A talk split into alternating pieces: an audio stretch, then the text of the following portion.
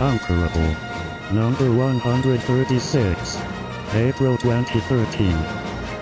Welcome back to the Incomparable Podcast. I'm Jason Snell, your host. We are going to talk about something in this episode that we have previously denied all knowledge of, and once this episode is done, we will then deny all knowledge of again. Our topic tonight is a fine.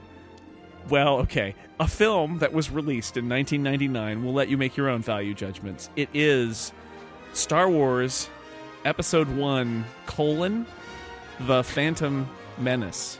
Emphasis on the colon. Yes. So joining me to talk about this is a uh, quite a panel we've assembled. Everybody was just lining up because they wanted to talk about this movie. Dan Moren. Hi, Dan. Hi, Jason. Thanks for no, No. no, no. Thank you. No, thank you. I don't want to be here. I'm I'm at gunpoint, lightsaber point, Against your, midichlorian under point. protest. Are you are you doing this podcast under protest? Yeah. Oh, I mean, I do all my podcasts really technically under protest. This one is even more under protest. Even worse. Okay, fair enough. Welcome. Good to have you here. Ha ha. uh, Serenity Caldwell is also here. Hello. Hello. Also slightly under protest, although Mm. I think I'm more mad at Dan because I watched episode one when it was out in theaters because my parents wanted to go see it in 3D. And then he made me watch it again because he had not. I like that you say that I made you up because I saw this in the theaters too. We'll get into that. No, no, no. I mean, I saw this when it was re released like six months ago. I saw it in So, the you, so you're the theaters. one. Everybody, Yeah. there is enough blame to go around. Uh, this is just the blame podcast. Let's get this out of the way. Steve Lutz is also here. You heard him laughing about blame. Hi, Steve. Yippee! Yippee! You're dead to me, Lutz. A more convincing yippee. and I say again, because once apparently is not enough. Yippee! now, Monty Ashley is here. He he's going to bring a much needed uh, level of sanity or insanity. I'm not sure which to the proceedings. Hi, Monty. Thanks for being here. I am pleased to be here. I was pleased to watch this movie. You're also dead to me.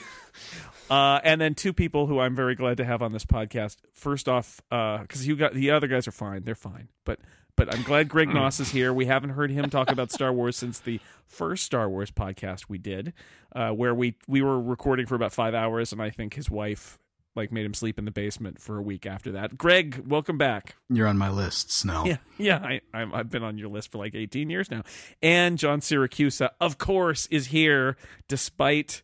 I think there was a court order or something. That, you know, despite his protests, he he is here and apparently did rewatch Star Wars Episode One: The Phantom Menace. Hi, John. I'm assuming counselors will be available at the end of this episode to talk to us about our any feelings we might have. Yes. Talk us down. There's a special hotline on I'm standby. I'm Their impressed first job that is John. to unpry you from the fetal ball. I'm impressed that John watched a movie that doesn't exist, Well, according to him. that's what Timey wimey, wibbly wobbly, you know. it's what we had to do. I I'd like to start actually because I I, I sensed a great With a disclaimer. disturbance in the force, and and that disturbance which was made out of midichlorians, I believe, sort of a cloud of midichlorians. Uh, suggested that I ask if anybody, John Siracusa, had any opening remarks that they would like to make before we get started. I've prepared a brief statement. John, thoughts? I do have a brief opening statement. I Yes. This is like the opening of Nuremberg. yes, it's it's it's it is. I think I've said all these same things before, but they belong here in this place in this episode. I, I will be brief. Uh, so we've done a bunch of episodes about Star Wars before. Uh, three beloved movies that make a nice little story. In the first one, we meet Luke. In the last movie, Vader's dead. Empire's defeated. Luke is a Jedi. Sorry if you want to do the, the spoiler horn for that. Too late. Uh, Yeah. There's just one wrinkle. In the middle movie, we learn that Vader is Luke's father. And this is the seed of the prequels. So the prequels are not more adventures in the Star Wars universe or The like tiny learn- stunted seed that no one wanted to see grow in the first place. And it's not like learning about you know minor characters or whatever. Uh, the seed of the prequels is uh, is the fact that Vader is Luke's father, right? So the Star Wars prequels, as I see them, have one job: explain how the good man who was Luke's father became Darth Vader. That's that's the reason these movies exist. Um, and I don't know if we're going to do episode two and three. God, please, let's not do episode two and three. But yes. yes. either way, I want to make one overarching point before we begin this journey it- or whatever we're now. doing here. Yeah. Forget for a moment about the terrible script, bad acting, Jar Jar Binks, all that stuff. The greatest sin of the Star Wars prequels is that they fail to provide a compelling, rational story of how Anakin Skywalker became Darth Vader. I'm sure we'll talk about all the other problems in the rest of this episode here. But above and beyond all of that, there's this essential truth. Uh, the prequels had one job to do, as far as I'm concerned, and they blew it. And they didn't just blow it; they blew it in a spectacular fashion. And I presume that is what we will talk about for the rest of this episode. I, I will I will add as an addendum to John's excellent excellent opening point, which which I agree with wholeheartedly, is that more than that, because they failed so spectacular at this job, they also kind of to a certain extent compromise the original trilogy in that their existence reveals something that is considered, you know, a major plot twist of the original trilogy, which to me is problematic because how do you deal with the fact that you go into these like if you watch them in the supposed order starting in episode 1 and moving forward the ending of empire is numerical basically is spoiled and and as one of the great moments of the original trilogy that that I find I find unforgivable. Empire's not that good anyway. But that's not this movie's fault. That's a different movie's fault. Is it? This is the first movie leading up to it. I will say there is a way to get around that, which is the only way I can conceivably consider watching the Star Wars prequels, which is Machete Order, which I'm sure we'll talk about later. Um, but still, uh, my main problem with this movie in particular is that the person with the most fleshed out character uh who has the most interesting dialogue back and forth and dialogue exchange R2D2. is R2D2. well R2D2 R2D2 is a close second. He has a hot scene with Padme too. Well, that's the thing. All right, so R2D2 can't actually speak in words or at least we get to make up whatever he's saying. Yeah. So he automatically has Best good dialogue, lines. yeah. Yeah, it's exactly. always filthy. Everything he says is unbelievably filthy. He's a droid. What do you expect? He's mirroring what I'm thinking as I'm watching the film. Yes. But no, it's it's the slave parts dealer. It's Watto. Watto is the only person who's a, a 3D character in this movie. And he's not even 3, you know, the only part of him that's technically 3D is the CGI that made him, and yet he is the most compelling character in this movie. This is a movie that has Liam Neeson and Ewan McGregor in it, and the most compelling character is a CGI winged thing. That's and R2D2. and R2D2. Well, R2D2 is awesome regardless. He wins the world, whatever. All right. Thank you. Any other opening statements before I call my first witness? Wait, is there a reason that these movies exist other than to make a profit? I realize that's a goal of every movie that's made, but this movie came in with enormous cultural expectations, and they didn't even attempt to fulfill them by including any art. You know, John talks about the goal of the movie, the the thematic endpoint that they were supposedly shooting for, but it was just time to make more money, right? Well, no, I, I think there was that that that seed of the movie is like like the, the the Star Wars movies make a nice whole story, and there's just one little thing left. You're like, oh yeah, but like, but what about Vader? Yeah, I know, I saw the whole story, I saw how it ended and everything, but like, what what about? How did he get to be that guy? Because I heard in the first one that he was a good guy, and then he became this bad guy. That is like the only untied up loose end. And if you're really into Star Wars, you're like, yeah, I bet that's an interesting story. Turns out, but yeah, like, But, so but that, that's one of those interesting stories, those loose ends that you don't want explained. No, I think it- you- you can explain much better it- if you can come up with your own solution on that one. You can explain it with a good story. There's an, there could have been a, another good story there. I, I agree with John. I mean, there wasn't, but I think I think you know the idea of having. I think that I'm willing to give Lucas the benefit of the doubt in that he intended well when he set out on this journey, but he just massively failed in the execution of what he Yeah, like I, I don't for. think it was like a money grab. Like it's not like oh well, actually he we already had more money than completely self-contained story, and there's no reason for any. There was a reason. It's not like he had to. Oh geez, well we've we've just wrapped up everything, and there's nothing. I'll have to invent all new characters. You didn't. You didn't need to invent all new characters. You had Anakin. He he deserved his. He, you know. And in fact, there's a failure we can go into. Not inventing more new. Well, I know, but I'm saying like it's not as if it's not as if they were out there going, hmm, we we really need to make some new Star Wars movies, but there's really nothing more to say. No, there totally was. Like, I mean, I think the the three after, like the original nine plan or whatever, like the three after, you could argue, boy, then what are you going to say? But for the prequels, there was a reason for them to exist, and I think that's why everyone was so excited about them because you, there, there wasn't like this trepidation of like, oh my god, what are they going to be about? Of course, they were going to be about you know Anakin Vader thing. Yeah, everybody wanted to see Obi Wan teaching Anakin because we'd heard about it for so long. And- and the Clone Wars got a mention. You could do, like that's open. But that's that's called. field, I mean, that's you know? part of the backstory of the of the true trilogy.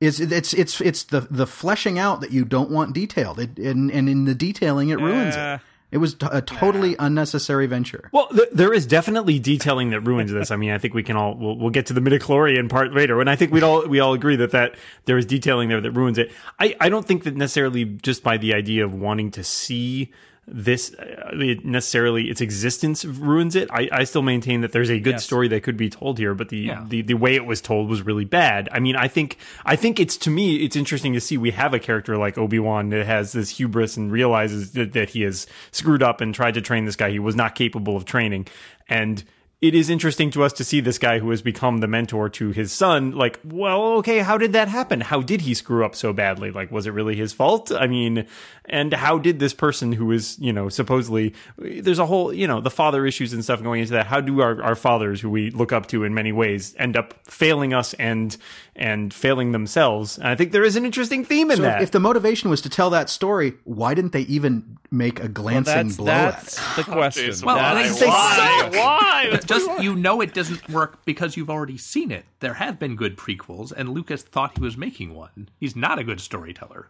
Even if you just want to pick like the like Godfather Part Two, where they're like, "Oh, do we really need to see the backstory of the guy who died in the first Godfather?" Yeah, if you do it well, it's good. You know, it can I, be I done. don't think though for Star Wars, I don't think there's any way that they could have possibly made this story that would not have disappointed ninety percent oh, of the fan oh, base. I think I think you're right. I think that's probably true, but but But they managed to disappoint hundred percent, which is a pretty yeah, impressive feat. exactly. I I- I don't think filling in the backstory fundamentally means that you're going to ruin everything. I I think that. Uh, and this could be an epic failure analysis if we wanted to go into there. But you know, for me, I look at this and I think, well, first off, th- this is a uh, something conceived as three movies, and the first movie kind of doesn't need to exist in a lot of ways In every way. that the, that the character of Anakin in this movie isn't important. You know, the stuff in Star Wars that always fascinated me about the backstory was about, you know, uh, your, I was te- I was training your father, and he was a great pilot, and then we find out in the in the Empire Strikes Back that he became Darth Vader, and that story is really interesting. We don't get that story in Episode One. We get the story of this little kid, this little little kid who apparently is a, a, a prodigy and he and there's this other guy who isn't Obi-Wan who meets him and you know it's not the story you know at all that's the that I expected It's not what we were It is- promised. and not in a good way. It's sort of like why did why does this movie even exist uh it, you know and, and it sets up and then it sets up things that it can't deliver on in other movies. So that's for me that's the failing of this movie. Is not that th- this movie was trying to do an unwinnable task. I think i think it just it was misconceived and i think misslotted in uh, in as episode 1 of a 3 episode arc because they had already numbered the other ones and so they had to do it this way and what geez what are we going to do in the first movie well he'll be a little kid well it's not very interesting You know, one of the things about this movie that that Star Wars has that this movie doesn't is the backstory. Tell me anything about Qui-Gon that happened before the first scene. he had a beard he grew a beard anything. he wore yeah, he, he grew a beard. He grew his he grew his uh, long he hair. built a lightsaber. He was stuck with Obi Wan against his will. There is the- you know what the backstory is? The backstory is the crawl Trade about disputes, uh, yes. the Trade Federation dispute. worst, worst crawl ever. Yeah, you, you know you're in for a treat when the word taxation appears in the first paragraph of the opening scroll, and then and then shipping turns up in the second paragraph. The first 20 seconds of this movie are perfect. It's got the Lucasfilm logo, it's got the the beginning of the music, and it's got Star Wars fading into a starfield, and that if, it's all downhill from there. Right, right up to the point where you see the fa- episode one, the Phantom Menace. Oh, okay, we're good, and then it's just down. No, the thing for me that I really gave me the Well, the, the hopes Phantom Menace sucks as a g- title. g- going. I, I agree with that, but we've all we've all come to terms with that to a certain extent. But for me, it was the moment. Um, I really loved the teaser poster they first put out, which has the Anakin, with the, in the Vader shadow. silhouette, and I'm like, oh yeah, that's kind of subtle. That's kind of cool. I like that idea. Like that seems cool. Let's go with that. What's that going to be about? That that is not in the movie. That's not even really addressed. The final bit of subtlety. this this movie is sure to be a nuanced. where where is yeah where is this kid where's the darkness in this kid at all He's angry. He misses his mom. Well, he does say yippee a lot, which really just gets gets to the bottom of your soul and scrapes it out. Yeah. before before we we talk about the the excellent excellent Opening plot, statements yes. concluded. Thank goodness we got that out of the way. Uh, I wanted bef- I, I wanted to talk about anticipation for a minute, just to explore this with everybody. Um, this movie was so incredibly hyped. Um, I mean, to the point where I remember very distinctly the sixty minutes interview with with George Lucas. I don't remember if you I don't know if you guys remember that, but that where where Steve Kroft or somebody like breathlessly followed him around on the set in in Tunisia and, and things like that. And I mean literally people were saying this is going to be one of the greatest movies ever. Oh my god, Star Wars is back and now they've got all this new technology and it's going to be so great. Oh my god, it's going to be so amazing. Like amazing amazing. Like I remember articles saying it's going to be up for best picture. I kid you not. So, so I'm curious what you what you guys all have in terms of your memory of uh, anticipating this movie. Maybe it was jinxed. I I can tell you. I mean, I remember reading about it. I was in Rochester, which is where my my mom's family lives for like Christmas or something, and I remember buying a copy of the like there was a Star Wars magazine, like a fan magazine or something, at like a science fiction bookshop, and I remember opening it up and reading the casting information because I remember seeing Natalie Portman was casted. I didn't really know who she was at that point because that was what like 1997 probably. Oh, Dan, so young. He was 12 years old. I was 17. Thank you very much. Dan, can you can you imagine life before you know who Natalie Portman was? She'd been in the professional. Well, I hadn't seen the professional because I was only seven. No, that is that is a frightening time You know, for there me. are kids born today that don't that they'll never know a world without Natalie Portman. and I say that's Isn't that that's- I mean, that's awesome. I kind of envy them. Um, but I remember reading about it and thinking, like, oh, you know, I, I the thing for me that resonated the most was talking to one of my cousins who's who's a bit older than me, and her, her story of remembering she thought she was going to die before Return of the Jedi came out. She's like, because she was like a teenager when when Empire came out, and she was like, oh my god, Han Solo stuck in carbonite, and what's going to happen, and everything, and like, and I just remember thinking like. I, you know, I will never see a Star Wars movie that comes out again in my lifetime because it's done. It's over. You know, the best I could hope for was reading those Timothy Zahn books and the the books that came after them. And believe me, I read all of them. Um, and so the idea that there would be new movies in my lifetime, I mean, I had seen the re-releases, and at that time, because you know, '97 was around the time that they re-released the original trilogy with the, the special editions. And at that time, being a untutored, unwise 17-year-old, I thought this is pretty cool. Some of these effects are kind of cool, um, and so I still had that hope. And I think I, you know, I managed to maintain it and and ride that wave right up until about Actually, you know what? It went through the first showing. I got to admit, because my story about this is that I went to a midnight showing with a bunch of friends, um, and we then went out afterwards at like two, three o'clock in the morning and spent an hour talking about the mm. movie and dissecting it. And then slept for like two hours, and then got up, and then went back to the movie theater and saw it again. And it must have taken at least, you know, I don't know, a week or two before it's really started to set in. Because like you kind of had the suspicions after watching it, like, huh, yeah. Yeah, maybe that wasn't so good, but there was a sort of Stockholm syndrome that kicked in. It was like, no, it's Star Wars. It's got to be good. We're probably just understanding it wrong. You'd already talked yourself into liking all those books. I, I like some of those books. Aww. You're you're fundamentally broken in some way, so why not just transfer that to the movie? Thanks. I remember I didn't see it until the Monday after it came out, and by that point, every person I work with or know had seen it at least once, and most of them two or three times. You couldn't help it. The wave of excitement just pushed everybody into it. Yeah, I, I see it as like a, con- a continuous a continuous wait from the end of Jedi. Like I, I I picture that as like there's a little part of my brain that is waiting online. Like gets out of Jedi and goes, boy, I you know, and then says, okay, well, you sit here and get in line, and then and then how many years later was it? I don't know. It was a lot of years later. Like the same with the re-release of you know uh, the original trilogy into theaters, even though they were the special editions and everything like that. Uh, I was online to to be first in line to watch those.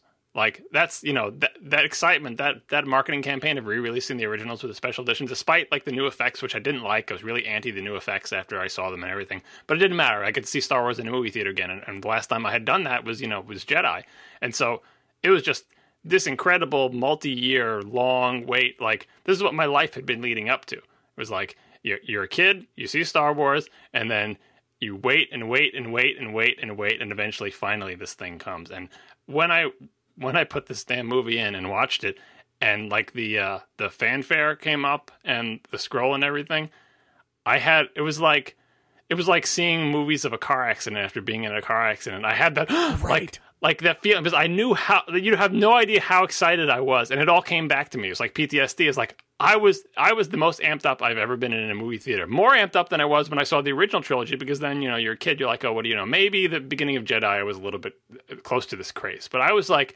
this is it. Like I've been 16 waiting my whole life for this thing, and yeah, and it's just I I like it brought me back to that moment, like that moment when the, the car hits you. You know, you're like, "Uh, no, don't you know what's gonna? Uh, it, it, I didn't, and the thing is, I didn't think it would affect me in that way. Like re-seeing the movie, like I thought I had moved on and been past it or whatever, but now it's like. uh, Because the, you know that fanfare and that and that Lucasfilm thing, like I've seen the original trilogy a, a million times on you know on on DVD and everything doesn't have the same effect. Like it's just that, that this was oh, don't you remember that time? And I believe I, I got to, to get tickets. I was I was up all night and slept outside for it. Like it was it was a big thing. And this that I would hope that in my life this will be the biggest letdown I've ever had in my entire life was Star Wars Episode One. If Wait till your children grow up. it's that's a, that's a good a good possibility. But for now, I'm gonna have to, especially like in, in I'm speaking for my parents. in terms of like art, you know, what art has what what thing having to do with entertainment and art has disappointed you most in life? Uh, I feel like this is going to be the champion forever. Post prequel disappointment disorder is the name of what you're feeling, Oh. John. Yeah, it's episode one was such a weird thing for me because I was I was young enough that I must have seen it at least seven or eight times in theaters before I actually stepped back and went, wait a second. And I will also say that seven or eight times was within the first weekend. Like it mm-hmm. was, you know, That's a lot you're of talking pod about racing a, laps. It's a lot of pod racing laps. Oh my god! Now no, that I, is I look- pod racing. Oh. no, it's funny though because the first, you know, the earliest thing that I can remember talking to people about on the internet was Star Wars. You know, the first BBS posts I ever made and the first pen pal letters I sent over like AOL were about the Star Wars films. And having them get re-released originally, the original films get re-released in theaters in 97 was a dream come true for me and my best friend Leah because we were complete nuts. Like we were taking cardboard uh, boxes and building X-wings out of them because we were such like crazy, crazy Star Wars nuts. So for for me to kind of be like, not all, all right. So the original films didn't come out during my lifetime, but they're going to be new Star Wars movies, and these are going to be my Star Wars movies, and they're going to be so great. And you know, so I like. Aren't you lucky? I was in middle school. I know it's embarrassing. I was in middle school and I did not go to the midnight showing for this one because I think I was like 12 or 13. Um, but I did my my father got me out of school for the very first daytime showing. He bought me a lightsaber, like a new fancy lightsaber that had noises. And we went to the theater and I like waited in a super long line. And you know you just you get so hyped up and you get so excited and you're like Star Wars Star Wars Star Wars Star Wars Star Wars. And then you sit and you watch it and you're Sad trombone. yeah well it's it, it's weird. It's kind of a shock right? Like well, and you're seeing this- it's this got the music good, I and it's got guess. Tatooine and it's got ships that are familiar and it's got Jedi and it's a lightsaber battle for the first time in how long? And all of the trappings you're like wow it is it's Star Wars. It's got all the stuff that Star Wars has in it and and and so the, you know and and we'd never seen more of that. I mean there, there's that just moment of i can't believe i'm watching a new star wars movie. That that that was a powerful moment even if in hindsight like dan said you you were like huh taxation trade disputes you know all the other litany of things. It was like but there was still like lightsaber battles and sith lords and jedi Yeah, and there there was enough there was enough feeding that part of you that you could stay amped for a little while just on the residual buzz from it until your until your conscious intellectual brain starts taking over again. How long did that take, incidentally? It took me the first weekend because I was I was convinced that I had to watch it again. Like I'm, I'm like I must have missed something. I must be too young for some of these references. yeah i didn't get it right it's me No, you totally you blame it. You're like it's me, not you. What's going on? It's it's it's Star Wars made by ironically somebody who doesn't understand what's good about Y- Star it Wars. is. It, you're absolutely you're absolutely right. I mean, one of the things I wanted to Yeah. talk about, um, and it came up on Twitter when we were all watching the, these. movies. So many of us watched this on Sunday, and we're we're tweeting because you got to let the pain out somewhere. So use Twitter for that.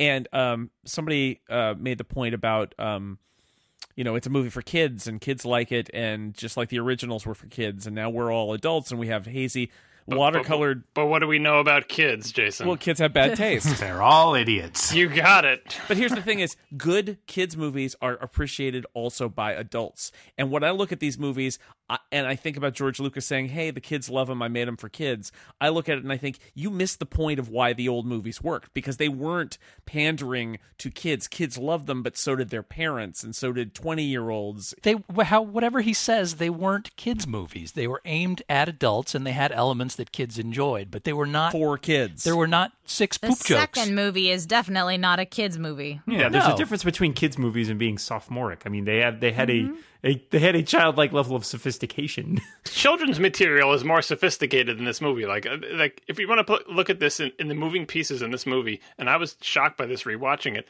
Like, I went into it thinking, surely there'll be some aspects of this movie that are competently done. Like, they won't be parts that matter, and it won't save the movie. But surely I'll go in and say, you know what? That part of the movie was reasonable filmmaking. But there's just nothing. Like, just basic, like. Uh, I mean, maybe we'll go into this in more detail when we get to certain sections, but like it just execution wise, Sesame Street is better. Any children's program made things for infants are better in terms of execution. Not saying like material, like it's you know only babies can look at this, but it's like there's a certain level of execution that you bring to whatever it is that you're doing, no matter what the script is, no matter what anything is. You know, just simply execute and do a good job on what you're doing. And this, Well, okay, let's talk about that though. The sound of the movie. The score is excellent. The sound effects are excellent. Okay, before we before we get into the uh, Oscars that are awarded like before the Oscar show starts, I haven't seen this movie in 14 years, and I was astonished at how bad the writing and acting were across Oh, the board. absolutely. don't for, don't forget No, the the, directing. the problem with this movie is that it is a movie with no soul. It is a music. It is a movie that has some beautiful music, some beautiful sound effects, some beautiful visual Yes. effects, but ultimately the failure is on the writer and the director, both Who of whom happen to be yeah, both they happen to be George Lucas. But it's so obvious, especially if you watch the prequels hand in hand with the original trilogy you look at the banter between characters you look at the fleshed you know the the backgrounds of characters Even just their tone of voice, there is al- Yes. hardly a line in this movie that's not delivered in a flat monotone. Yeah, I, I was thinking back to our radio play episode when I was watching this, and I'm what's like, that? Ren would not let us get away with line readings like this, and we are not actors, Yeah. and we have a budget of zero dollars. And yet, I was thinking particularly of the many the many places in the script where I imagine there's an M dash after someone's dialogue and another person interrupts them, and there were There- a couple yes. of those in our radio play script. Or they- and they it's not it's not rocket stop. science. Stop. It's Yeah. hilarious. Is it, is it rocket science to do those right? Yeah. Like, you know, I don't think you need to be. No. An, Well, there's two possibilities. Either Lucas didn't care, or he thought the readings were just dandy. yeah. And my best Yeah. guess is that he just he doesn't know how people actually talk. and, and sometimes they're good and sometimes they're good around. actors like natalie portman has lines and you know she's a good actor but she does a reading where she's just like she just came out of her trailer and she just woke up or something from a nap and she reads the line and it's terrible and that's the one they go with I actually think it's worse than that, John. My so so I watched this with my kids, and, and, and they had some interesting observations, as I always do. You know, Darth Vader's office is really weird. I've got some of those. They're they're gems. They're gems. Just wait. But um, my wife came in. She was doing something, and she walks in. She's like, "Oh, this, huh?" I'm like, yeah. And, and but she had an observation because it was uh, some scenes with Natalie Portman, and she said, "It seems to me." Because knowing that she's a good actress, it seems to me like she was told to be flat. That she was actually instructed. Yes. Don't Yeah. emote. Be boring. And it's baffling why you would do that, other than to maybe get get closer to the the, the flatness of the, the little boy you're acting against, because otherwise you'll blow him out of the water. But it's amazing. Well, in a sense, though, you got to be glad that she did go that route because that is her one and only character trait. If you were to ask what what do you know about Queen Amidala, that's the one thing you would say. Uh, she's monotone. She's not always monotone though. She's more monotone as the queen than she is as the handmaiden. Which That's because she's a choice. Vulcan, clearly. well yeah they're they modulate her voice you talk about the characters. Even if you just went with the words on the page, if Natalie Portman was able to give it, uh, you know, a good reading and and show some feeling, even with nothing else, you would get the sense that there might be a human being there. But even that is not there. Like it's not just that the dialogue doesn't let you know anything about who she is. It's that anything that a, a, human might insert to make it seem more like a an extra dimension is bled away and it's just no no no just read it flat. Just be as dull and flat as possible because you're not an interesting character. You're not the parent of characters that people care about or anything down the road. You're not No no no. Be boring. And it's everybody. It's just Natalie Portman. It's everybody. yeah, we've seen her act, so it's weird. The interesting thing that I noticed while rewatching this movie the latest time, and I was looking for it this time, um, everybody there's a there's a thing in directing, right? Where when you're starting out as a director, the one thing that you are told is try and avoid giving your actors line readings when you can. Obviously, sometimes it needs to happen, but for the majority of the time, you shouldn't give your actors line readings. You should let them try and find it and then tweak individual words, individual sentences, whatever needs tweaking. When you watch this movie, picture it all in George Lucas's voice and all of a sudden everything makes Yeah. complete sense in terms of the directing choices. Basically what happened, at least from my perspective, is that every single actor was given repeated line readings. Jake Lloyd, a lot of his dialogue is dubbed. Like I mean it's still the it's still him, but they basically went and did an ADR session and had had him basically they just dropped in pieces of lines over the footage that they had already done.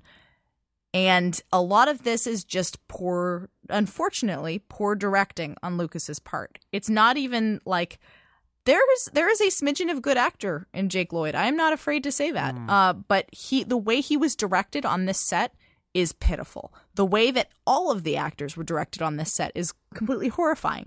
They make Liam Neeson into a completely boring character. Yeah, he's your stock stock wise. You know, oh, he's so wise. He's a wise figure. Oh, I disagree. I've I've projected a whole backstory and inner life for Qui Gon in my attempt to make this movie make sense. But should, should you have had Were to you do all of that drinking work? heavily? Isn't it, oh, isn't it kind of up to the filmmaker to do the heavy lifting on that for you instead of Sure, making you if you do want it? to do if you want it easy on you. Oh, uh, yeah, I guess I'm just too lazy. That's why I viewed him as being kind of that stock mentor figure. Is that then I had a backstory that I could take off the shelf for him. Well, you you said it before. Like, why does Qui Gon exist? Why is he a character in this movie? It sure as heck isn't because he's so incredibly interesting that he just has a story that No, had to be told and a character so he that can had be be murdered. I propose that the entire movie is about the relationship between Obi Wan and Qui Gon, and Anakin is exactly as important as Jar Jar. well, that may be true, but that's still misexecuted. Like a Seen. Hey, mistake. that's yeah, I know their relationship Oh, is not good with either. Obi Wan is sits sits on the ship. Obi Wan needs to be the center of these trilogies, and he is not. Absolutely, because y- the, the problem is, I mean, yes, you can make a movie with a character, with a protagonist who is unlikable and essentially, uh, you know, eventually evil. You can do that. I don't know if you can make this kind of Star Wars epic adventure doing that because I think that is that strikes me as divergent. But if you have a character like Obi-Wan who is for most intents and purposes a good character if flawed, I mean there's nothing wrong with a flaw. I think the problem is you're asked eventually to identify with a guy who goes and like murders children, right? Like that's going to be a hard sell, especially for a Star Wars movie which is supposed to be kind of an adventure movie, right?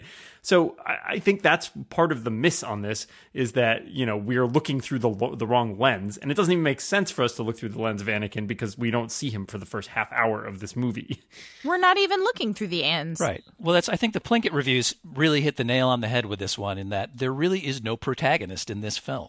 Yeah. I mean, the the the, the ostensibly the character who should be the protagonist is Obi Wan, but he's relegated to the background for the first half. Uh, Anakin doesn't even exist until the half, halfway. through. Obi Wan doesn't get tapped until it's time for him to fight with lightsabers Yeah. at the end. The rest of the movie, he might as well And not. he's be on there. the ship. And even then, he's sitting out like a. He sad sits on the ship. He's like got his feet up and is watching TV on the ship. Yeah, and and like the few scenes he does has, he's he's such an unlikable jerk in the few scenes he does has. Oh, what That's did we pick up another pathetic life form? He's That just- got me. just I a could not jerk. believe. I did not remember how much the the Jedi's are Oh, they're total jerks. Oh, so much. I mean, they got like the whole thing with. I, okay, Jar Jar Binks is an awful character. We can all agree that. But man, Qui Gon treats him treats him like a piece of crap. like, Qui Gon cheats at everything. oh my god! Like it's just it's these are our moral guardians. No wonder the Republic fell into disarray. And then he steals a child from his mother. Yeah, he, he doesn't make too much of an effort to save the mother. He's like, man, I can't get that. am not whatever." here to uh, rescue slaves. He actually cheats to make sure he doesn't save her. Yeah, we're not we're not here to free slaves. Oh, just this one. Just this one. And and then he tells the mom, "I'll watch out for him." And the first thing he does is take him into an invasion. Stand over Th- there. that there is absolutely no reason for him to be at. He also tells Anakin, "I tried to save your mom," and it's like, yeah, not very hard though. Like I, I kind of tried. Nah, not really. You can make that work if you decide, like, oh, we're going to show the Jedi's are arrogant and out of touch. But that was so not communicated No, in they're the just movie. offhandedly jerks. That's an example you have to like invent yourself. You can say, well, he could be saying the Jedi were decadent and arrogant or whatever, but like it's so not delivered in the movie. Like you were then manufacturing your own movie. It was just, it's just, it's just a mis a misfire that you're looking for some reason for like maybe that's what they were getting at, but no, it's just, it's just oh. lazy and bad. Oh, I don't think this is what they were getting at, but I have developed my own thesis on what the movie could be about. I have no illusion that it's on purpose. Yeah. Oh no, you're you're right. You're you're right. I, this is a movie that makes us dream. It's a movie that makes us dream and imagine a better movie. I have some uh, some particular. Speaking of line readings, I have a couple of particular lines because, like, we're talking about you know bad readings of dialogue, but then if you look at what's actually on the page, there are some some spectacular things in here. Like, uh, they should use this this script in script writing courses to explain like What not to do. to do. to illustrate principles. Like, uh, all right, so we, a couple lines. I wrote line the lines down verbatim because I just could not believe these were, these are in a movie. Uh, early on, Obi Wan says, "If they find us, they will crush us into tiny pieces and blast us into oblivion." I think a five year old could write a better line than that. Also, it's badly rhythm. You know, the the rhythm of that sentence is awful. The fact is, you can't say that. It's just, it's just, uh, it's just terrible. You know, we got used to in Big Doo-Doo this time, whatever. Let's just skip those. Let's say, fine, give, we'll give Jar Jar an entire pass and just look at other things. Like, we should not have made this bargain. Text and subtext? Nope, it's all text in this movie. It is all text. There is no subtext. People just say things that they're feeling. You know, I do not agree with the Jedi on this. You must trust my judgment. That's it. That's what you got here. It's like it, they are writing, they are writing character motivations out loud. That's all. Well, that's all I they're don't doing. You know, approve. right? I mean, there's also there's also no pretty much no humor in this movie. Definitely no None. well executed humor. There- but there are a very couple little, of glimmers very of very little to do- attempted at least dialogue humor. Yeah, there's Let me put it that attempts at physical there's, comedy, There's attempts at physical Jar Jar. comedy and slapstick. My parts are showing. Oh, but dear. like there's very little in the way of wordplay or any sort of banter as ren was saying like there's not much attempted in that i mean like the closest thing i can think of is there's always a bigger fish which in and of itself is really a terrible Actually, actually, the I, line. one another pathetic creature line from Obi Wan, I think, is about the the funniest thing. in Yeah, but the but movie. that reveals him as to be a jerk. Yeah, I mean it doesn't it doesn't work, but you're looking Ah, for that little but, like, slave boy we just rec- you know rescued. What a pathetic creature! Rescued slash Ah, stole. Why? I think the pod race announcers are supposed to be funny. Oh Yes. God. Oh jeez, yeah. try to- maybe. Hmm. I mean, they hired Greg, Greg, Proops. Proops. That's right. right. I mean, because what we needed was a sports announcer in Star Wars. True. Greg Proops is Zaphod Beeblebrox in The Phantom Menace. But you don't need funny dialogue when you've got the Stooge bots and uh, Yeah. Jar Jar. And and so no humans in this movie talk like humans. Obviously, like they just they just speak out character motivations and like like bullet points. If you were to do an outline, At last, we will have our revenge. For what? Yeah, that's my least favorite line. What is it? Revenge for what? for yeah, They made him wear that the face Je- paint. Jedi are being jerks, and now we can be jerks instead. I kind of want to root for the Sith now. Jedi, Jedi need to get tossed, man. They are a little bit jerky. The one I the line I hate the most is actually Anakin's. Are you an oh angel? Oh my oh god! my god, like that was foreshadowing of, of the next Seriously, movie's love if I'd known I could pick up Natalie Portman with that line, The the line that that struck out to me, and and it is a Jar Jar line, and I apologize because that's a real low bar, but it's "Exqueeze me." Oh, yeah. Uh, he's quoting Yeah, yeah. Wayne's World. Yeah. wait, let's be clear. Wayne's World's actually a great movie, But, but, but again, yes, and he doesn't say baking powder, so it, he didn't even get the whole. Well, I- I- and to speak for the Jar Jar thing again, I know this is a low bar, but the thing for me is even if you take away the ridiculous part of the line readings, a lot of his dialogue just doesn't make any oh. sense. It's incomprehensible. Well, see, this is this is the problem that I have with with when it comes to line readings and and bad writing. But mostly the line readings is that uh, not just the flat readings, but the fact that the the people that are responsible for all the exposition and explaining the whole Trade Federation plot line you can't understand a word that they say. I mean, well, they're very racist.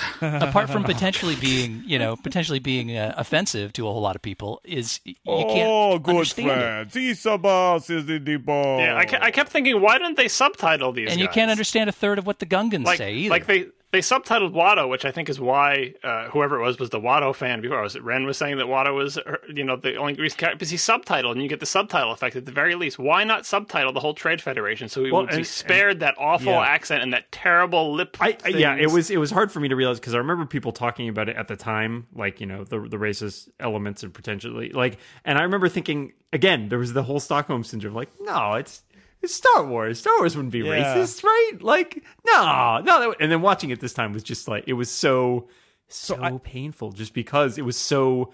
It was unne- like John saying, it's unnecessary. Why? Why would you do that? because Watto got subtitles. So did so does Jabba. I, I had a, a couple moments where I thought with the Trade Federation, I thought, you know, these guys would be much more effective if they were just people and they just Yeah. spoke in regular voices and they were, you know, bad guys. yeah, they were not cool looking. They were not interesting. There was, you know, A lot of different bother? hats. They did there were hats. The, the hats were not. The hats were not good looking. The name Nute Gunray is pretty cool. Well, and of course they did the subtitle. I mean, and, and we haven't really touched on this, but the I believe the Phantom Edit, which is the you know f- the mysterious uh, re-edit of this, does have all those scenes subtitled. They basically just dub in nonsense and then subtitle them with totally new, Sure. you know, totally new lines of dialogue. Period. It turns out you can fix a lot of them. Well, yeah, but way. but once you get rid of like once you get rid of their bad line readings, you're still left with the bad lines. Which like we talk about, you know, the exposition radio network. They are they are. There's so many things in this movie. It's time for the exposition droid to speak up. Like everyone is just speaking exposition for no reason. What he has to complete two more circuits. Thank you, exposition Yes. droid. I mean, like you know. Let me explain the motivations of all the characters and what's happening in this interminable scene in which we will just be sitting in chairs and talking, which, as the Red Letter Media things point out, is a big theme of the prequels. People sitting still and talking about the most boring things you could ever possibly imagine while the camera, also stationary, shoots them one at a time. And you just want to kill yourself. Should I really uh blast through the plot here and let you stop me along the way? Because I, I took notes, damn it. this is going to be three I know, hours. I long. know. I know. I'll, I'll, I'll, I'll try to be quick, but uh, but I want to give everybody a, a chance to to jump in with sp- specifics because I know otherwise we're going to jump around even more and we're going to miss some stuff. And we we can't leave a stone unturned. We need to smash everything down and and and, and make it. It's all stone, Jason. Crush it to oblivion. Well, the only thing that can be left is gray ash, to use the theme of the previous episode. All right, so so we talked we talked about the opening credits, which involve taxation and trade routes, which shipping. is exactly the kind of uh, reuniting with the feelings that I had in childhood that I expected. Also, trade routes makes no sense because everybody it's goes through hyperspace. Don't overthink it. Okay. Well, is the Kessel Run a trade route? How is the Trade Federation a member of the Republic? and why is there a senator from the Trade Federation? Yeah, that makes no sense to me. Right. Also, I am amused that there's a federation in this because is that a shot across the bow at Star Trek? Is that what that is? Yeah, they're invading that planet. It's a, it's a violation of the Prime Directive. Prime Directive. What is wrong with them? Uh, the back bad accents and puppet heads, like I said, I think is a mistake, totally unnecessary. Um, and then uh, so the droids. Okay, so there are these droids. They are. It, this is another issue that I had is that they are these dumb. They're dumb. They're jokers. They're they're they're a they're a joke. Like we in in they're they're and they've got guns and they're like the army, but they're just a joke. They they are never something that you could take seriously, Right. which is I, I think one of the kind of uh kiddie movie tropes of of this movie is that is that uh, oh the kids love them and my kids thought they were funny because they're, they're enemies that, enemies that, that are goofy and not threatening. But they're not at all threatening they're not competent and and They're, actually they're down on the apparently not networked because they have to talk amongst themselves to discuss tactics. but they are. Yeah, they networked. are networked networked. to the control ship Yeah. Also, my Mac has a better voice synthesizer. why would you have this if you know why have an army entirely peopled out of robots that you can control 100% if they're incompetent and to have senses of humor like th- there's no logic to that there's a scene where the Trade Federation guys radio down to the planet to talk to their leaders, and I'm thinking, okay, they're talking to the leaders, and it's these stupid droids who are the leaders. Apparently, like they they're the soldiers and they're the leaders, and and I thought again, you know, if you put a few like Trade Federation generals or something down on the planet who are menacing, you could almost get away with the droids being goofy.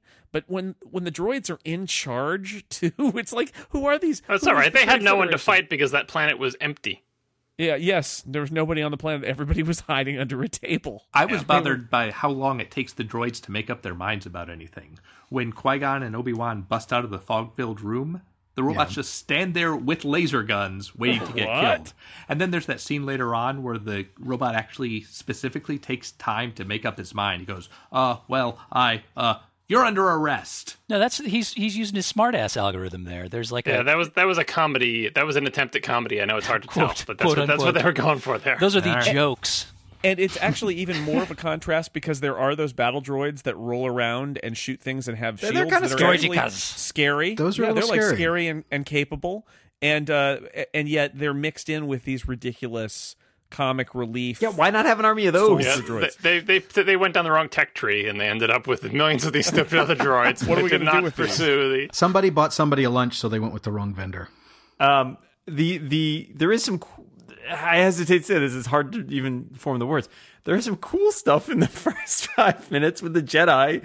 You know, like they've got their lightsabers out. No. They're like bouncing. I see. I like some of that stuff. But this, like, that's the I- I problem. mean, the lightsabers come out instantly. John's talked about this before. Lightsabers used to be something exotic and cool and mysterious, and here they're just waving it around like exhibitionists. It's like it's like Jaws. I don't know if I made the exact same analogy before, but it's like the shark in Jaws. Uh, they were originally lightsabers were not all over the place for technical reasons. The same reason you didn't see the shark in Jaws, because for technical reasons, the stupid shark wouldn't work, so you had to not show it, and that turned out to be the correct, the better artistic choice. Here now we don't have the problem. The shark works all the time. Lightsabers can be everywhere, and it, it's the movie's worse for it. and I did have this point when watching it was the like the thing that got me was there's a part where they're you know they're they're using lightsabers whatever and then I think Obi Wan reaches over and like you know waves his hand and the droids fall down. It's like if you can do that, why would you even pull out the lightsaber?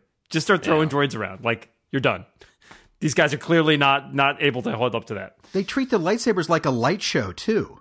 They swing them around. You know, they don't just put it away. They don't just turn it off. They've got to spin it three times and then put it back on the belt. They're Yeah, they're, they're samurai. hot-dogging it. They're This is again why the Jedi had to fall because they were corrupt and jerks, and they hot Too, dog it too with many the fancy lightsabers. uh, lightsaber and they had moves. really They fabulous didn't know flair. what they had. No, not until it was gone, and then and then we see because we all grew up with the original movies thinking that they were a scarce resource. It turns out that when there were lots of Jedi and lots of lightsabers, not so cool. They're kind of lame. Expendable. It, it's better.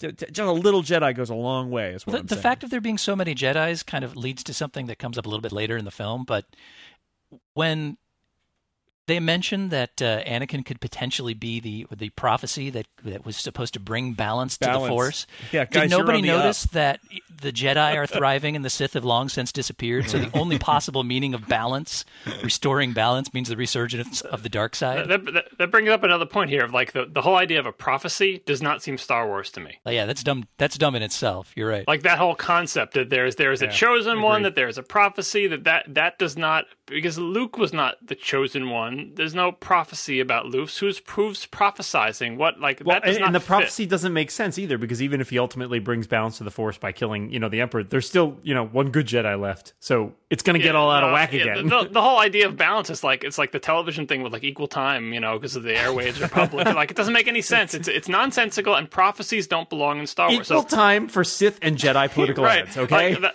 that's the appropriate balance. We want half murder and half not murder. That is the appropriate balance. So, so episode one is the Republican response, is what you're saying. And they went they went scientific. I mean, they tried to explain away the Oh. force with midichlorians, you know, microscopic animals that live in our blood. But then they go right back to they help It's the us hear the the force, which is supernatural. Why? Why? Also, can I say why the virgin birth thing? That's so Like, it makes is- at a no certain point, you're just like so well, because he couldn't come up with anybody that would be interesting enough to have as the father. Like Yeah, that's not what it not as interesting as the characters that are in there. I know, now. but now now the force is is is full of Christian symbolism. Isn't that Yeah. strange? You people at home getting all this? We already know that George Lucas is obsessed with Joseph Campbell's mythic story s- structure. Of course, he's going to put a virgin birth in if he can. But like, but they don't even bother doing it. They have there is literally one line for the for the quote unquote virgin birth. Well, you can have an absentee father, but it turns out that like it wasn't a Disney know, movie until recently. that he was just that he was just a guy who like you know oh yeah he left us you know like that would make more sense Like that? No, but that's the only way you could read it as an adult. If some other person told you that, you'd say this woman is in denial because some man knocked her up and left. That's. I mean, that's what you would. You would oh, like. Oh, absolutely but it doesn't it doesn't or or or, or simply enough, he could just have been a slave that was killed as part of you know Sure. a, a, a poor master, and then that would explain some of Anakin's hatred for you know the slaves. no lot in but that wouldn't explain why he's so special which frankly doesn't seem that bad in its Tatooine state. Yeah, he's pretty happy to be a slave in the beginning. It's only when he comes back as a moody teen, he's like, you know what, slavery sucks. He's a slave. He has plenty of free time. He has his own house. He has time to build a robot with artificial intelligence that speaks every Right. language and the coolest pod racer in the world. He has enough money to get the parts to make that robot. Yeah, and he has like three different plastic highlight sticks hanging in his room. I can't like the props in this movie were just they just went to Walmart and got them. It's safe to say that Anakin and his mom are not, you know, showing off the darkest side of slavery. Building a pod racer is like having your own Formula One racer. For for a slave boy, he has awfully silky hair. And his mother doesn't do anything as a slave. She just stays home and keeps house for him. Well, she does. She does. uh, The later in the movie, she gets to have lines that do not look like uh, bullet points. Suddenly, she becomes a fortune cookie late in the movie. You know, when she goes into her, her for, fortune cookie line reading, where like she says, "You have given hope to those who have none. The path, this path, has been placed before you."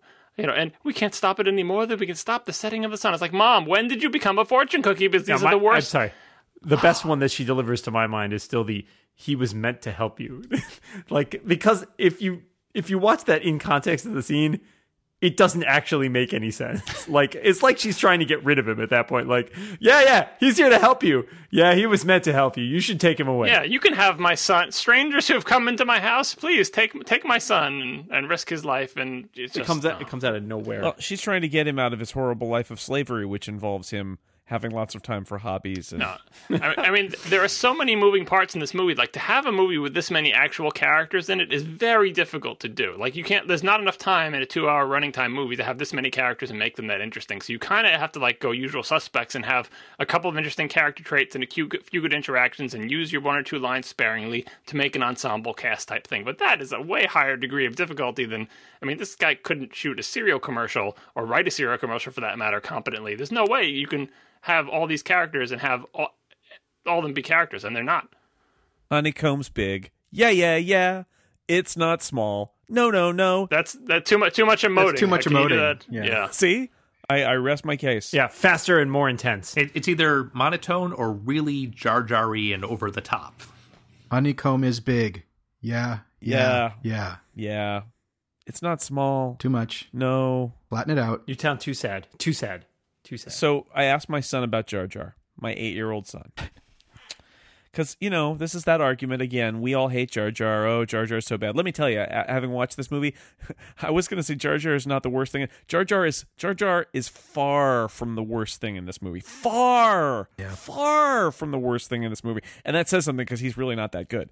Um, but I asked my son about Jar Jar, and and this is what he said. He said, and I quote, "He's funny. Instead of excuse me, he says exqueeze me." Nailed it. Yeah. Boom. He's funny. He falls down. He's a wacky guy. well, well, well, you can And if see your kids that, had been though, born like- maybe 15 years later, they would have laughed at the Stephanie Tanner reference that he keeps making. How wooed! How woo. At least three separate times. How wooed! How, how do you know Full House so well, Steve? He lives. Uh, never moving mind that. along. I do like that Jar Jar is at least set up as being annoying to even the Gungans. I appreciate that they threw him out and exiled him just because Yes. he was so clumsy. and That's the kind of thing you want to put in your movie. but he gets so he gets so much screen time. Jar though. Jar, you're the laziest man on Mars. so we go to the we go to the Gungan city, and I wanted to mention this too, um, because it was something struck me while I was watching it. Somebody threw a brick at my head. It literally struck me. And no, um, in the original movies, the places we go are real places with fictional bits added on, and um, this was an example of a place that's just completely made up. It's just it, there's an absence of place. It is a CGI world. Everybody's in front of a green screen. Half the actors are not actually people; they're CGI characters, and it bothered me. I, I think that that's actually one of the ways in which this movie fails uh, compared to as technically brilliant as it is is is like the scenes in uh, later on in the in that are Italy uh, are are more effective in that way. But but this was an example like of more money than sense, where the Gungan City just you know I know it's supposed to be spectacular or something, but it was I just found it depressing because it was completely uh just invented stuff, and it was There's no there and, and there. so Yeah, just, there just was because nothing you, there. just because you can. Yeah, I, I, I was shocked at how bad the green screen things looked in this movie because I was thinking there was another thing going in. I was thinking, well, at least I'll get to look at the effects because the effects are going to be really good. But Jar Jar did not age well. 1999 and- effects are really yeah, terrible. They, they did not look good. And the thing about the thing about the Gungan City in particular, my note when I saw that is not just that it's a green screen and there's nothing there, but that like what they replaced the green screen with looks like an empty soundstage. It's like you could have made anything. You, you don't have to make it look like an empty soundstage. There is literally a green screen there. You could make something that looks interesting, lived in, like an actual city, and instead, what they filled in the green screen with was something that looks like an empty soundstage with bad props on it. Here's the thing about that is that I mean we have seen computer generated scenery that that works for movies. I mean because if you look at any of the Pixar movies, for example, that's all fake. I mean, it's all Or, uh, made, look at look at the pod race for crying out loud. Yeah. They're not in a real desert there. Those are mostly computer generated everything there, and Right, that right. at least It's- looks like a desert. Yeah, no, I agree. I mean, I think that there's it's too everything's too smooth and clean and doesn't quite and empty. work. There's nothing there. Like Naboo is a giant putting green. Same problem. more than that, I think you know, and part of it is the the consciousness of the effects failing, but some of it is also just the it's sort of an uncanny valley effect of it's not real, right? Like you've hit that point where like, yeah, that technically there is a lot of stuff that's very good, but at the same time there's something missing that makes this inherently not there's no soul to it, like we're saying. Doesn't look like a place. the whole the whole conception of the Gungans is wrong. The Yeah, the well, fact that that they have a land based army, but they live underwater. they're considered primitives, but they have a force field They live underwater in the air, in the air. a bubble. The- Yeah. it- the- you couldn't. I mean, the Jawas. You see very little of them, but they feel like real creatures. The Tusken Raiders. You see hardly anything of them, but I could see how I can extrapolate back. I can. See, they seem real. They are there.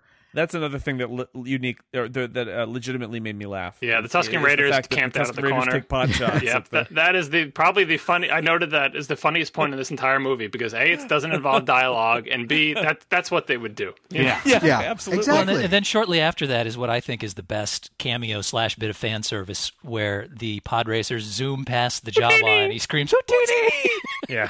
One thing I do like about Naboo is it's the first time in the Star Wars universe that there are two places on a planet. Yes. Up until now, Yes. everything is either all desert or all ice. There's two separately evolved intelligent races on the planet. That doesn't happen. Well, so far as we know. Oh, that's what doesn't happen. Well, and, and what but, you know? Why do we have to go back to Tatooine too? Like, why is this? As as my as my friend Tony says, uh, why is Tatooine? It's like the busiest outer rim planet in the world. Like everybody goes through Tatooine, Well, it's between Naboo and Coruscant. but it's supposed to be in the middle of nowhere.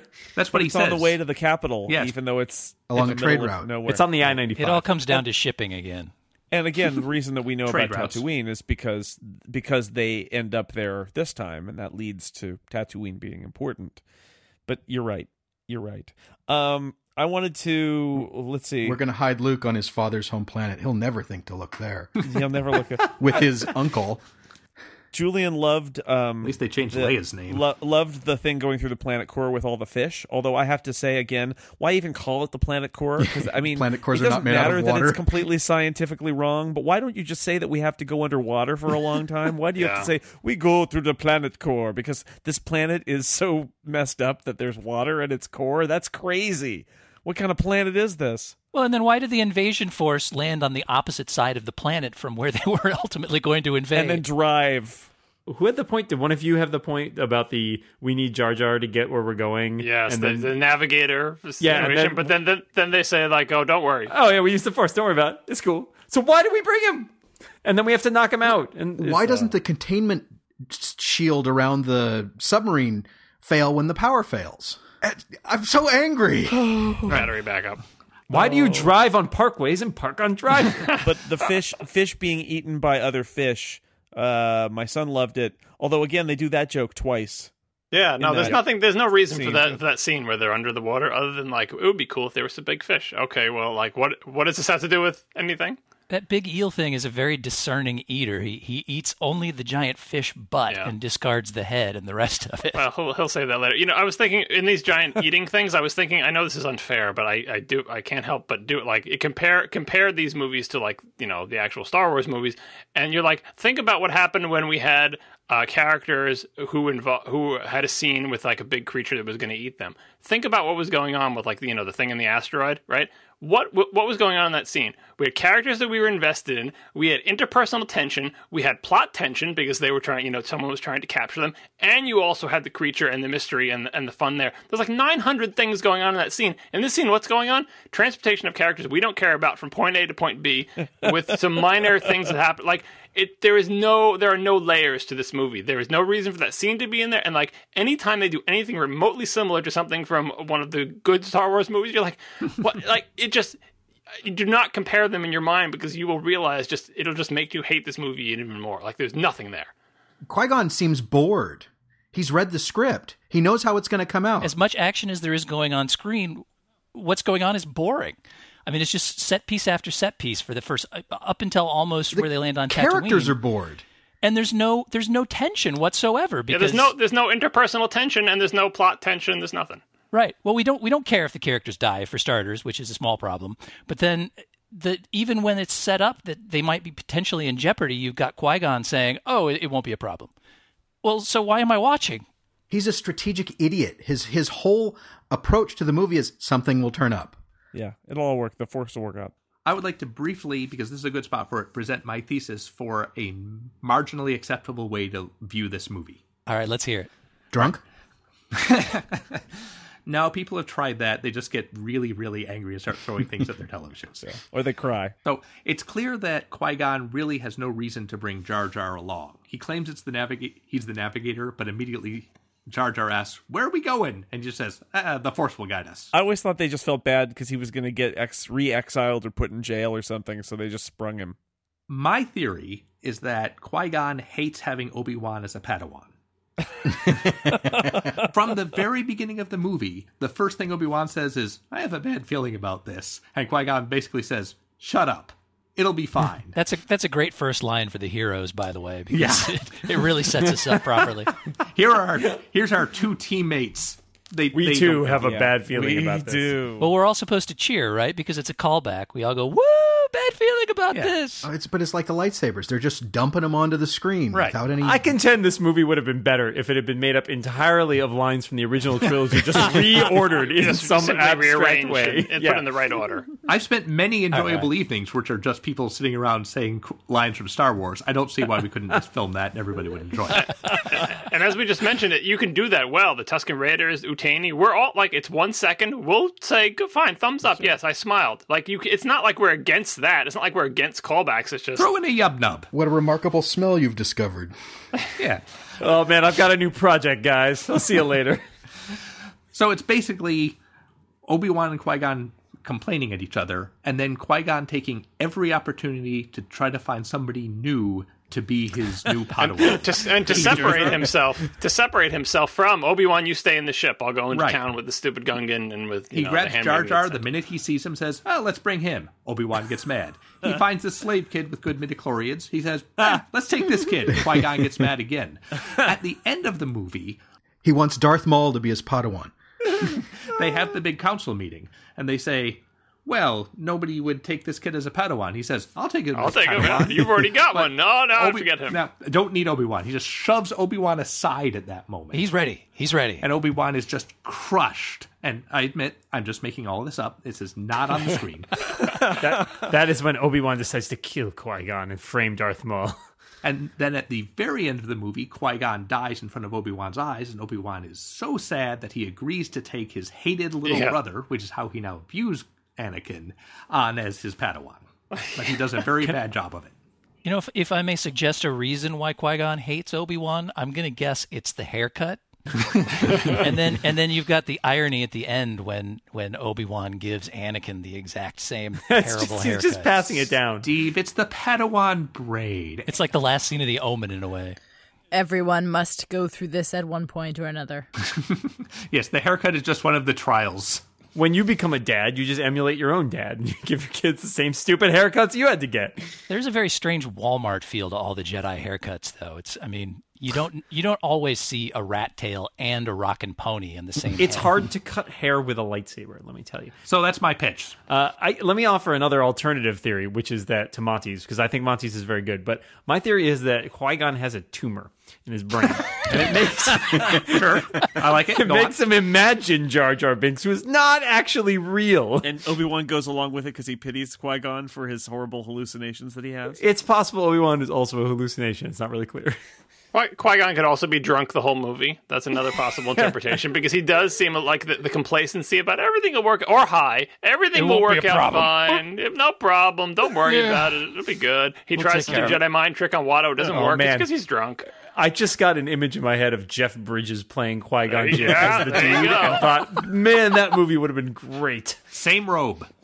Yeah, exactly. it's not that hard. He's got the beard, you know. This was a valued robe. They never show Qui Gon's feet. Maybe it's sandals down there. That lightsaber really hmm. held his room together. Yeah, it really held the room together. So that is my pitch for a way to pretend there's a protagonist in the movie, and then it's not quite so bad. So wait, wait, wait, wait, wait, wait. What? Who's the protagonist in that?